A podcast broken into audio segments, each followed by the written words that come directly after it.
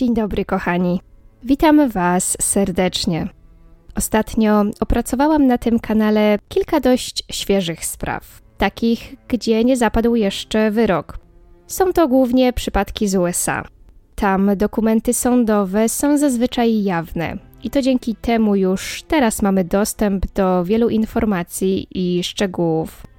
Dzisiaj mam dla Was kolejną tego rodzaju historię. Jest to jedna z bardziej pokręconych spraw, jakie dane mi było przygotować. Generalnie też na samym końcu tej opowieści pewnie większość z Was i tak nie będzie pewna, co tak naprawdę się wydarzyło i kto mówi prawdę. Sama mam co do tego wątpliwości. Mam także wrażenie, że nie ma tu pozytywnych postaci. Każda ze stron miała coś na sumieniu. Przygotujcie się na naprawdę dziwną historię. Zapraszam do wysłuchania. Doug Benefield urodził się 2 października 1961 roku w Palo Alto w Kalifornii. Dorastał jednak w mieście Huntsville w stanie Alabama. Miał dwóch braci, Johna i Davida. W liceum Doug uprawiał zapasy. Osiągał nawet na tym polu spore sukcesy. Był też uzdolniony plastycznie. W koledżu malował murale. Po ukończeniu szkoły rozpoczął studia na kierunku biologia na Uniwersytecie AMN w Teksasie. Później wstąpił do wojska. Tam ukończył szkołę lotniczą.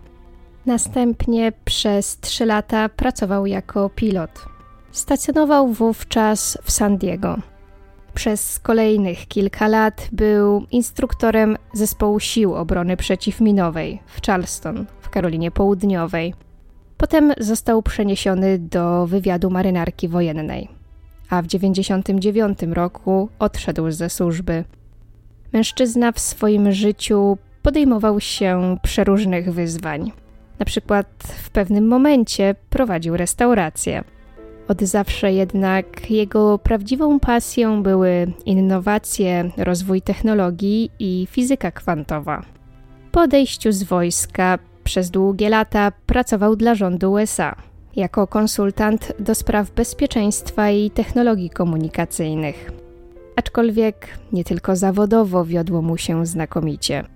Niedługo po opuszczeniu szeregów armii Doug poznał bowiem miłość swojego życia, René Kuzar. Wkrótce para stanęła na ślubnym kobiercu. Kobieta miała dwóch synów z poprzedniego małżeństwa. Natomiast w 2001 roku przyszło na świat pierwsze i jedyne wspólne dziecko pary, córeczka, której dali na imię Iwa. Rodzina Benefield mieszkała na obrzeżach Charleston w Mount Pleasant. René i Daga wiele łączyło.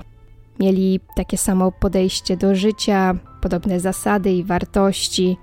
Dla obojga wiara chrześcijańska była bardzo ważna.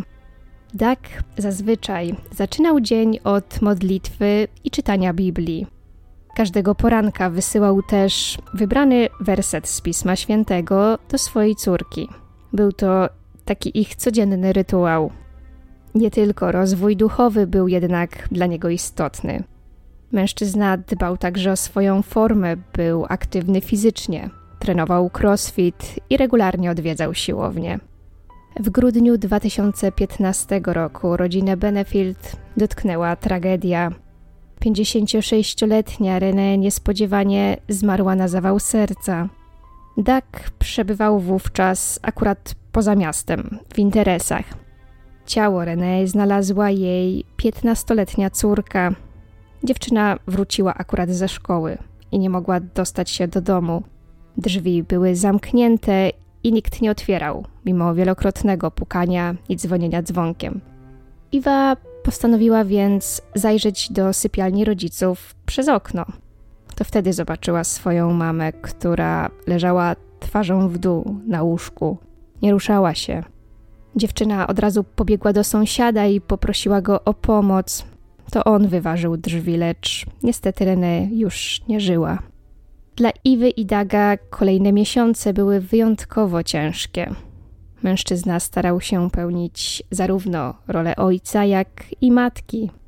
Wspierał córkę jak tylko mógł, był obok, gdy tego potrzebowała. Zapewniał, że może zwrócić się do niego z każdym problemem. Tych dwoje zawsze łączyła szczególna więź, ale w tamtym okresie jeszcze bardziej się do siebie zbliżyli. Tak wprost powiedział wtedy Iwie, że nie wyobraża sobie ponownie się ożenić, czy nawet spotykać się z nową kobietą. Wraz z końcem lata wszystko się jednak w tej kwestii zmieniło. 25 sierpnia Doug brał udział w imprezie organizowanej przez jednego z polityków, przez Bena Carsona. Odbywała się ona w Palm Beach na Florydzie. I to właśnie tam Doug poznał Ashley Byers i praktycznie od razu trafiła go strzała Amora. Mężczyzna był całkowicie oczarowany. Ashley okazała się być nie tylko piękną kobietą, ale z przyjemnością mu się również z nią rozmawiało. Szybko stało się jasne, że mają ze sobą wiele wspólnego, między innymi konserwatywne poglądy, podejście do wiary czy zamiłowanie do broni. Oboje posiadali jej kilka sztuk. Ashley miała je nawet tamtego wieczoru przy sobie. Postanowili wymienić się numerami telefonów i praktycznie już tamtej nocy rozpoczęła się między nimi nieustanna konwersacja. Ashley miała 24 lata, Doug 54. Dzieliło ich więc 30 lat różnicy wieku. Kobieta pracowała w tamtym czasie przy kampanii prezydenckiej Donalda Trumpa. Kierowała biurem w Sarasocie, a także pracowała przy organizacji wieców. Niemniej nie tylko polityka leżała w kręgu jej zainteresowań. 24-latka próbowała też swoich sił w modelingu. Uczestniczyła głównie w sesjach zdjęciowych kostiumów kąpielowych. Jednak jej największą pasją od zawsze był taniec, a dokładnie balet.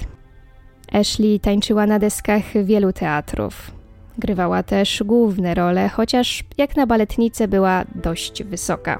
Zatem wiele okazji niestety przechodziło jej koło nosa. Sezon 2014-15 był jej ostatnim. To wtedy tancerka zakończyła swoją karierę. Ashley również od samego początku była zafascynowana Dagiem.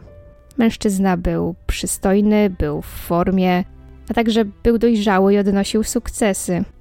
Kilka dni po tym, jak się poznali, 54-latek musiał wyjechać w tygodniową podróż służbową do Izraela. Przez cały ten czas, gdy był za granicą, para wymieniała setki wiadomości. Pojawił się w nich flirt, emotikony serduszek i buziaków, a także pikantne zdjęcia Ashley. Potem też wyznania miłości i plany, aby się pobrać. Z uwagi na to, że Doug był bardzo religijny, to dla niego nie było mowy o żadnych intymnych chwilach przed wejściem w związek małżeński. I takim sposobem, 13 dni od momentu, gdy ci dwoje po raz pierwszy się zobaczyli, zostali mężem i żoną. Jeden z bliskich kolegów Daga był księdzem i to on odprawił ceremonię. Był też zresztą jedyną osobą, która o tym ślubie w ogóle wiedziała. Parze nie towarzyszyli członkowie rodziny i przyjaciele. Co ciekawe, nawet córka Daga zupełnie nie wiedziała o tym, co się stało i że również jej życie niebawem bardzo się zmieni. O nowej wybrance ojca dowiedziałaś się w naprawdę dziwny sposób. Dak przyznał jej co prawda, że z kimś się spotyka. Opowiadał, że jego dziewczyna jest baleriną i modelką. Pewnego dnia jednak obwieścił, że zaraz odbędzie się rodzinne zebranie. Poprosił, aby nastolatka do nich dołączyła. Iwa powiedziała mu wówczas, że chce poznać jego partnerkę dopiero wtedy, gdy będzie to już na tyle poważna relacja, że mężczyzna zdecyduje się oświadczyć. Na co tak odpowiedział, że właściwie to oni są już małżeństwem. Nie ma się więc co dziwić, że piętnastolatka nie była zbyt chętna do zacieśniania więzi z macochą. Dak bardzo chciał, aby jego nowa żona była dla Iwy jak matka, choć Ashley była od niej jedynie 9 lat starsza. Początkowo, gdy ta trójka razem zamieszkała, to wszystko układało się całkiem dobrze. Może nie idealnie, bo nastolatka oczywiście nie była zachwycona, ale między małżonkami miłość kwitła. Dla Ashley także nie było to pierwsze małżeństwo. Jej poprzedni związek nie należał do udanych i zakończył się rozwodem. Co więcej, gdy była dzieckiem, to jej ojciec porzucił ją i matkę. Ashley opowiedziała o swoich trudnych przejściach i obawach mężowi. Otworzyła się przed nim. Szybko jednak okazało się, jak wielkie problemy kobieta ma z pewnością siebie. 24-latka chciała być numerem jeden dla swojego ukochanego. Chciała być zawsze w centrum zainteresowania, być dla niego najważniejsza. Ta bliska więź, jaka łączyła ojca z córką, wkrótce zaczęła jej przeszkadzać. Z drugiej strony Iwa również nie darzyła macochy sympatią. Wręcz naprawdę jej nie znosiła. Nie minęło dużo czasu i między małżonkami zaczęło dochodzić do kłótni. Często dotyczyły one właśnie córki Daga. Po jakimś czasie w ich domu pojawiła się kolejna nastolatka. Zamieszkała z nimi przyjaciółka Iwy, Sydney. Dziewczyna bowiem wpadła w kłopoty i nie miała się gdzie zatrzymać. Rodzina Benefield wyciągnęła wówczas do niej pomocną dłoń. Obecność Sydney na pewno pomogła Iwie, która w końcu mogła skupić się na czymś innym niż problemy w ich domu. Ostre wymiany zdań były już wtedy na porządku dziennym. W czerwcu 2017 roku jednak jedna z takich sprzeczek zupełnie wymknęła się spod kontroli. Poszło jak zwykle o Iwę. Ashley znalazła bowiem jej pamiętnik i postanowiła go przeczytać. Była niesamowicie wkurzona, że dziewczyna pisze o niej tylko te negatywne rzeczy, a nawet wprost przyznała tam, że jej nienawidzi. Daga, ta kłótnia tak bardzo wyprowadziła w pewnym momencie z równowagi, że sięgnął po broń i wypalił w sufit. Warto zaznaczyć, że w tamtym czasie obie nastolatki były w domu. Było to więc bardzo nierozsądne i po prostu nieodpowiedzialne z jego strony. Nie mówiąc już o tym, że takie zachowanie było też po prostu alarmujące i zastanawiające. Tego samego dnia w przypływie złości tak uderzył także swojego psa i wybił pięścią dziurę w ścianie. Po tym, co się stało, wydawać by się mogło, że ta kłótnia powinna być początkiem końca związku Daga i Ashley. A jednak nic bardziej mylnego. To wszystko ich do siebie zbliżyło. Zaledwie dwa dni później postanowili zorganizować w końcu imprezę weselną, na którą tym razem zaprosili już gości. Wtedy zdecydowali się również otworzyć wspólny biznes. Po przeprowadzce z Florydy do Karoliny Południowej Ashley nie miała stałego zajęcia. Sama nie wiedziała, czym chciałaby się zajmować. Jej największym marzeniem praktycznie od zawsze było stworzenie własnego zespołu baletowego o naprawdę wyjątkowych założeniach. Mianowicie miał dawać szansę tancerzom, którzy odbiegają od przyjętego kanonu. Tym bardzo wysokim lub wręcz przeciwnie, zbyt niskim, o innym kolorze skóry, różnych kształtach.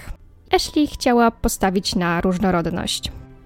Sprawami choreografii, treningów i tych około tanecznych miała zajmować się ona sama. Tak bowiem niewiele wiedział o tej branży. On miał odpowiadać za stronę biznesową. Miał zainwestować w rozwój firmy oraz znaleźć sponsorów. I tak powstał American National Ballet.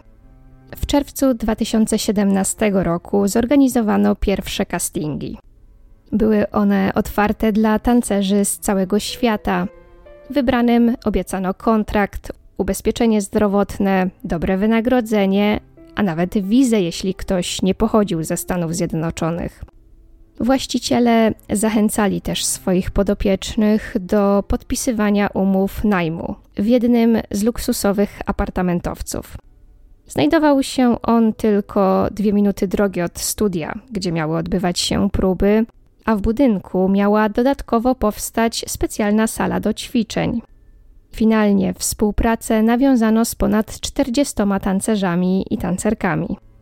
Oni natomiast z dumą ogłaszali na swoich profilach w mediach społecznościowych, że dołączyli do zespołu. Ashley była niesamowicie podekscytowana. Jedno z jej marzeń właśnie się spełniało. Oprócz tego miała jeszcze jedno. Chciała zostać mamą, chciała zajść w ciążę. Dak, co prawda, przeszedł wazektomię, ale specjalnie dla niej postanowił poddać się zabiegowi przywrócenia drożności nasieniowodów. Ashley niebawem zobaczyła upragnione dwie kreski na teście ciążowym. Kobieta jednak od samego początku nie czuła się najlepiej. Niebawem musiała zrezygnować z większości aktywności i praktycznie leżała w łóżku. Mimo tych dobrych wieści, napięcie w ich domu się nie zmniejszało. Kłótni było tylko coraz więcej i więcej. 24-latka raz mówiła, że kocha męża nad życie, twierdziła, że jest najlepszym, co ją do tej pory spotkało, by chwilę później mieć do niego ogromne pretensje. Pod koniec sierpnia Ashley postanowiła przeprowadzić się z powrotem na Florydę i zamieszkać chwilowo ze swoją matką. Dak uważał, że to dobry pomysł. Cieszył się, że jego żona będzie miała stałą opiekę i odpocznie od kłótni z Iwą i całego tego stresu. Małżonkowie oczywiście regularnie wymieniali wiadomości. Pisali, że bardzo za sobą tęsknią. 18 września stworzona przez nich firma miała rozpocząć działalność. Tak tego wieczoru wybrał się na imprezę z okazji startu projektu. Tego dnia Ashley natomiast pokonała razem ze swoją matką około 800 kilometrów samochodem w jedną stronę, aby pod jego nieobecność spakować wszystkie swoje rzeczy. 24-latka zostawiła swojemu mężowi jedynie długi list, gdzie wyjaśniła powody, dlaczego postanowiła go zostawić. Pisała tam m.in. o jego napadach złości, niebezpiecznym stylu jazdy, nieracjonalnym zachowaniu, które ją przeraża, a także o stanie ich domu, gdzie znajdowała się pleśń i dziury w ścianach. Twierdziła, że mężczyzna jest zaborczym i kontrolującym manipulatorem. Po raz kolejny przywołała też sprzeczkę, kiedy to Doug strzelił w sufit. Według niej to wszystko sprawiło, że zaczęła bać się o swoje życie oraz o bezpieczeństwo ich nienarodzonego dziecka. Na koniec napisała, żeby mężczyzna jej nie nękał i kontaktował się z nią tylko poprzez SMSy. W przeciwnym wypadku bowiem zadzwoni na policję i wystąpi z wnioskiem o wydanie mu zakazu zbliżania się. Dak, kiedy przeczytał tę wiadomość, był załamany. Aczkolwiek nie miał zamiaru tak łatwo się poddać. Regularnie wysyłał swojej żonie wiadomości z prośbą o wybaczenie. Przepraszał ją i obiecywał, że się zmieni, że będzie się starał, że pójdzie na terapię. Ashley jednak była nieugięta. Na dodatek, nasłała na niego opiekę społeczną. Twierdziła, że pięćdziesięciokilkulatek zostawia swoją córkę samą w domu oraz że jest niebezpieczny i nieprzewidywalny. Pracownicy socjalni rozpoczęli więc dochodzenie w tej sprawie. Wielokrotnie rozmawiali z Iwą. Ta przekonywała, że jej ojciec nigdy nie zrobił jej krzywdy i że to Ashley namąciła w ich relacjach rodzinnych. Była niesamowicie wściekła na macochę. Daga poddano natomiast pełnej ocenie psychologicznej. Ostatecznie śledztwo zostało zamknięte, bo nie znaleziono żadnych oznak wskazujących na jakiekolwiek zaniedbanie. Nie były to jednak jedyne problemy Daga. Mężczyzna nie tylko miał złamane serce i opiekę społeczną na głowie. W prowadzonej przez niego szkole baletowej również nie działo się najlepiej. Wiele obietnic złożonych tancerzom podczas castingów szybko okazało się być kompletnie bez pokrycia. Nie powstała żadna sala ćwiczeń. Studio wcale nie znajdowało się zaraz obok kompleksu mieszkalnego. Próżno też było szukać samej założycielki, a wkrótce pojawiły się też kłopoty z wypłacalnością. Degowi nie udało się znaleźć sponsorów, płacił więc pracownikom z własnej kieszeni, aby tylko nie odeszli. W połowie października ogłoszono, że Ashley ustępuje ze stanowiska, choć wszyscy wiedzieli, że to jej mąż w końcu ją stamtąd po prostu wyrzucił. Pod koniec miesiąca Doug poprosił wszystkich tancerzy, aby podpisali dodatkowe umowy. Umowy o zachowaniu poufności. Utrzymywał, że już wkrótce podzieli się z nimi nowymi, ekscytującymi wieściami. W rzeczywistości po kilku dniach połowa zespołu została po prostu zwolniona. Wyszło na jaw, że te umowy miały tylko jeden cel powstrzymać byłych już pracowników przed publicznym wypowiadaniem się w kwestii redukcji etatów. Ten ruch niesamowicie rozzłościł Ashley. Wydała ona wtedy oficjalne oświadczenie. Napisała, że nie miała z tą decyzją nic wspólnego, że się od niej odcina i jest zdruzgotana tym, jak nowe kierownictwo zwyczajnie zniszczyło firmę, którą ona założyła. Ten mały skandal odbił się szerokim echem w świecie baletu. W ciągu zaledwie kilku miesięcy firma upadła, a Doug stracił 100 tysięcy dolarów. Ashley była wściekła. Zaczęła wówczas rzucać różnymi oskarżeniami wobec swojego męża. Rozpoczęło się od zakwestionowania tego, że pierwsza żona Daga zmarła na zawał serca.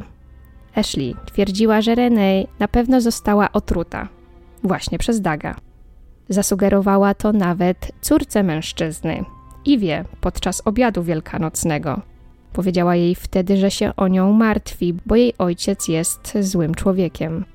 Raport koronera był jednak jednoznaczny. Renee zmarła na zawał serca. Nie było co do tego wątpliwości. Mimo wszystko Ashley to nie przekonywało. Co więcej, doszła do wniosku, że Doug z pewnością podtruwał również ją. Wszystko w jej głowie zaczęło układać się w logiczną całość. To dlatego od początku ciąży czuła się tak fatalnie, bo mąż dosypywał jej czegoś do herbaty, którą bardzo często przynosił jej do łóżka. A skoro truł ją, to jej zdaniem jej nienarodzone dziecko także było narażone na niebezpieczeństwo.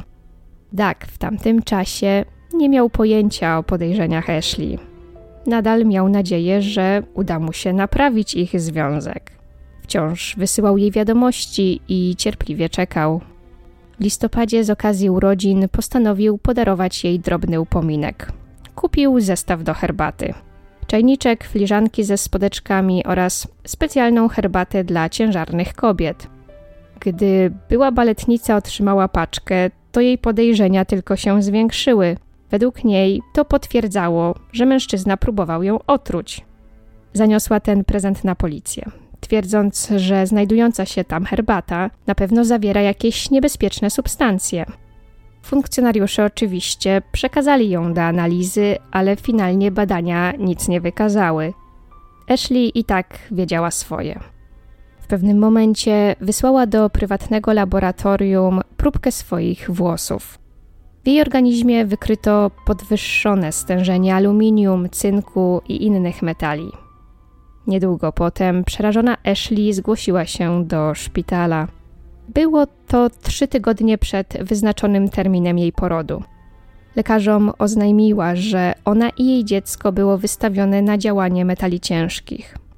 Twierdziła, że stoi za tym jej mąż, który nie tylko ją otruł i traktował praktycznie jak więźnia w swoim domu, ale teraz ją prześladuje. Priorytetem dla pracowników szpitala było zapewnienie kobiecie bezpieczeństwa, więc przyjęli ją na oddział pod zmienionym nazwiskiem. Trzy dni później wykonano cesarskie cięcie. W marcu 2018 roku na świat przyszła zatem córka Daga i Ashley, Emerson, choć mężczyzna nawet o tym nie wiedział. Ponadto nie został też wskazany jako ojciec w akcie urodzenia, a dziecko nie otrzymało jego nazwiska. Choć Emerson urodziła się zdrowa, to Ashley wciąż utrzymywała, że obie w czasie ciąży były podtruwane. Zdecydowała się wykupić 26 zabiegów tlenoterapii hiperbarycznej. Ta terapia pozwala na oczyszczenie organizmu z metali ciężkich i innych toksyn. Gdy jej córka miała zaledwie trzy miesiące, spędziła więc z matką w specjalnej komorze aż 40 godzin. Na marginesie dziewczynka była najmłodszą pacjentką poddaną tej terapii w historii tamtego ośrodka. Po upływie wyznaczonego terminu porodu, Doug próbował skontaktować się z żoną. Ta jednak nie chciała, aby mężczyzna miał cokolwiek wspólnego z ich dzieckiem. W końcu oboje zatem spotkali się w sądzie. Pięćdziesięciokilkulatek chciał być bowiem obecny w życiu swojej córki, widywać ją i dzielić się opieką.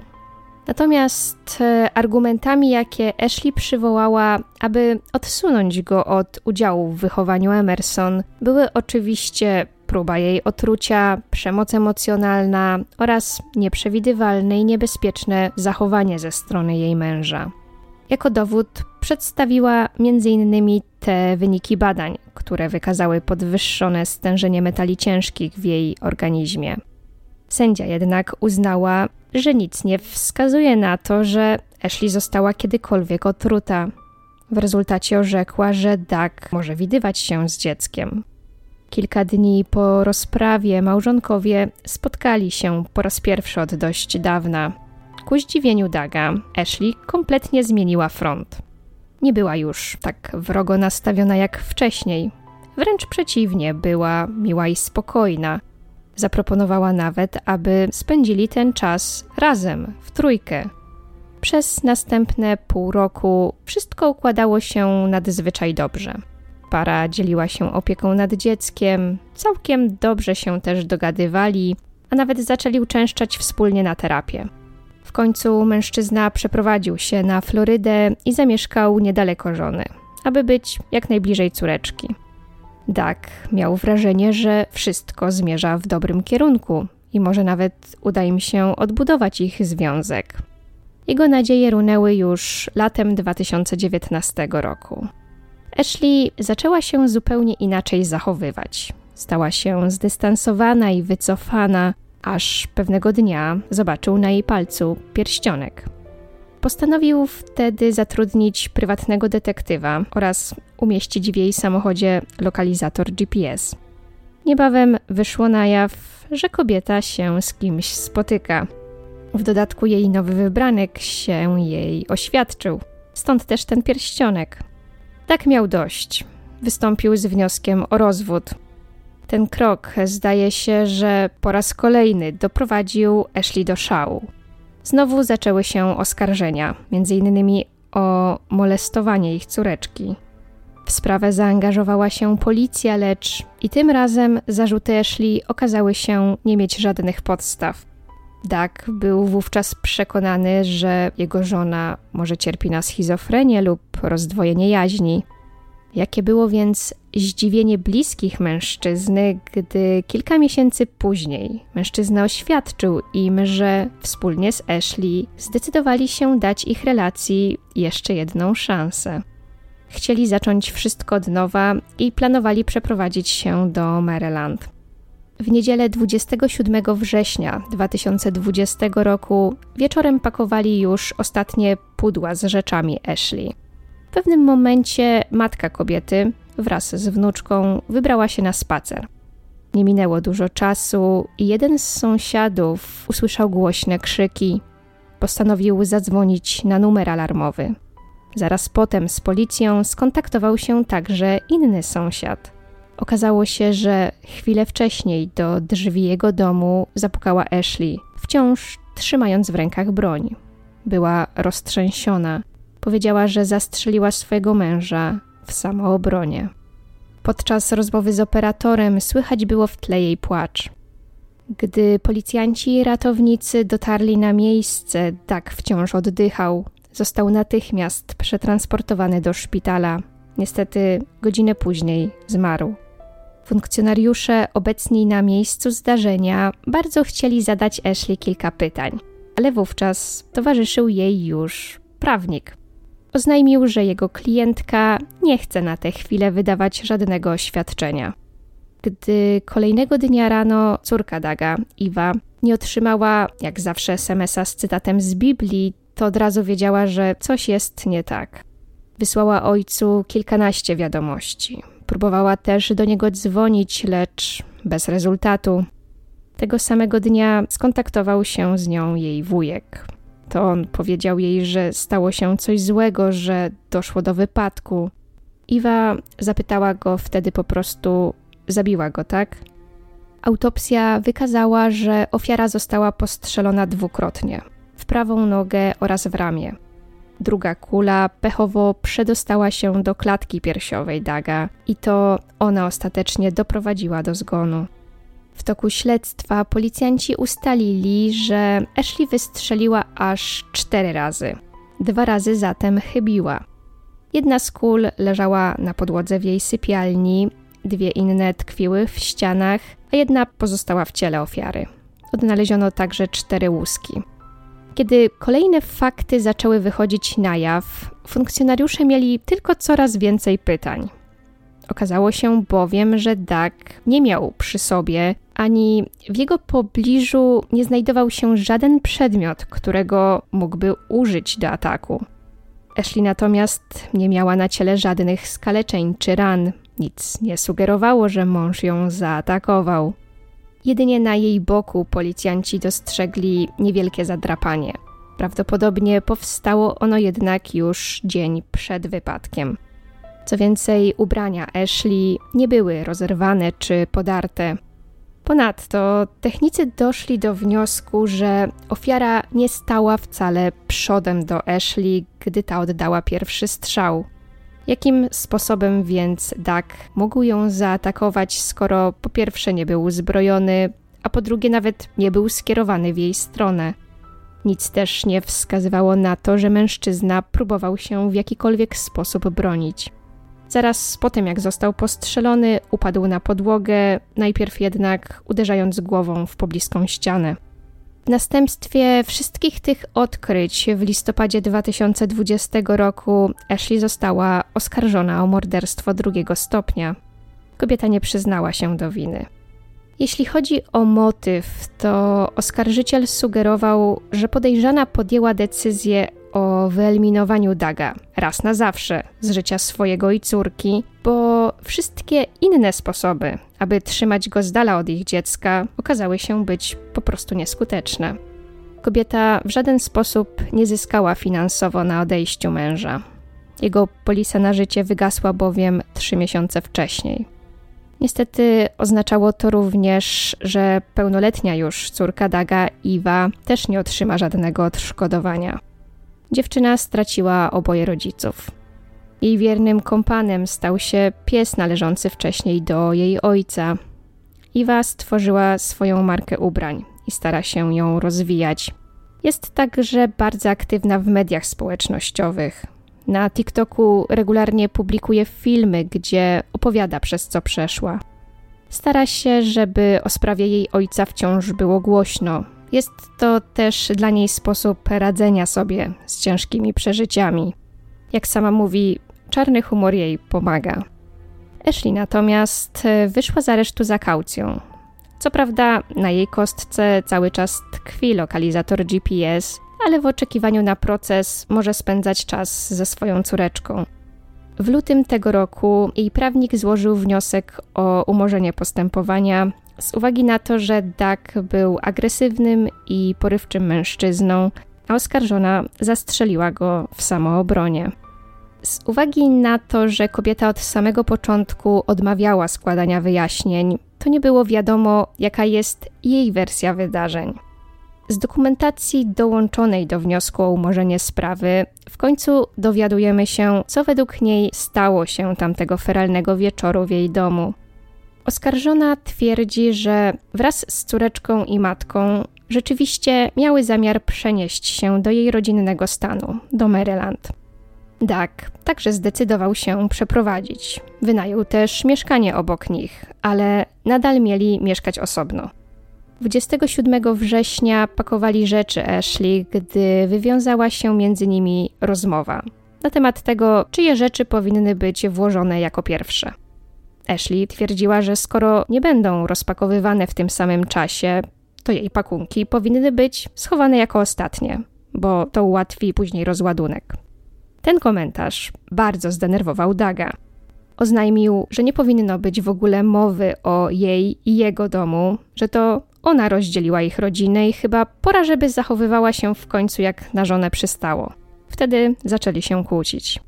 Oskarżona mimo wszystko starała się jakoś rozładować narastające napięcie. Dak jednak był tylko coraz bardziej wkurzony. W pewnym momencie celowo nawet zahaczył ją dość mocno kartonem i w taki sposób właśnie powstało to zadrapanie, które kobieta miała na boku. Ashley mimo wszystko próbowała po prostu kontynuować pakowanie, ale mąż chodził za nią krok w krok i zachowywał się coraz bardziej agresywnie. W końcu stanął w drzwiach wejściowych, blokując jej przejście i powiedział, że ona nie może go zostawić. Potem uderzył ją w głowę. Przestraszona Ashley uciekła do sypialni i chwyciła za broń. Bardzo się bała. Zaraz potem mężczyzna pojawił się w progu. Widać było, że nadal jest bardzo wzburzony. Zaczął iść w jej stronę. Kobieta była tak przerażona, że do niego strzeliła. On jednak się nie zatrzymał, więc nadal oddawała strzały. Potem Dak runął na podłogę, a ona uciekła do sąsiada. Taka jest więc wersja wydarzeń Ashley. Matka oskarżonej stoi po stronie swojej córki. Twierdzi, że obie były ofiarami przemocy domowej, że bały się Daga i praktycznie żyły w ciągłym strachu. 5 i 6 lipca tego roku odbyły się pierwsze przedprocesowe posiedzenia w tej sprawie. Jeśli pojawiła się na sali sądowej. Na chwilę obecną nie zapadła jeszcze żadna decyzja, jeśli chodzi o wniosek o umorzenie postępowania. Jeśli zostanie on oddalony, to sprawa będzie rozpatrywana w toku procesu z udziałem ławników. Naturalnie, gdy tylko pojawią się jakieś nowe informacje, to na pewno dam Wam znać. Postaram się umieścić komentarz z aktualizacją pod tym filmem i na karcie społeczności. W każdym razie jestem ciekawa Waszego zdania na ten temat. Zachęcam zatem do dyskusji. Tak jak wspominałam we wstępie, zarówno ofiara, jak i oskarżona wydają się mieć tutaj wiele na sumieniu. Dak na pewno miał problemy z kontrolowaniem swojej złości. Wykazało to nawet śledztwo w sprawie okoliczności, w jakich zmarła jego pierwsza żona, René. Wyszło wtedy na jaw, że w ich związku nie działo się najlepiej, a mężczyźnie zdarzały się napady gniewu. Ashley z drugiej strony miała wręcz obsesję na punkcie tego, że Dak próbował ją otruć. Rzucała także innymi oskarżeniami, zdaje się, że zupełnie bezpodstawnymi. Natomiast e, dowody ujawnione do tej pory raczej przemawiają za tym, że kobieta jednak nie działała w samoobronie. Jestem ciekawa, co przyniesie proces, jeśli oczywiście w ogóle do niego dojdzie. I to już wszystko na dzisiaj. Mam nadzieję, że ten materiał był dla Was interesujący. Jeśli uważasz, że jest on wart Twojej łapki w górę, to będę bardzo wdzięczna za jej zostawienie.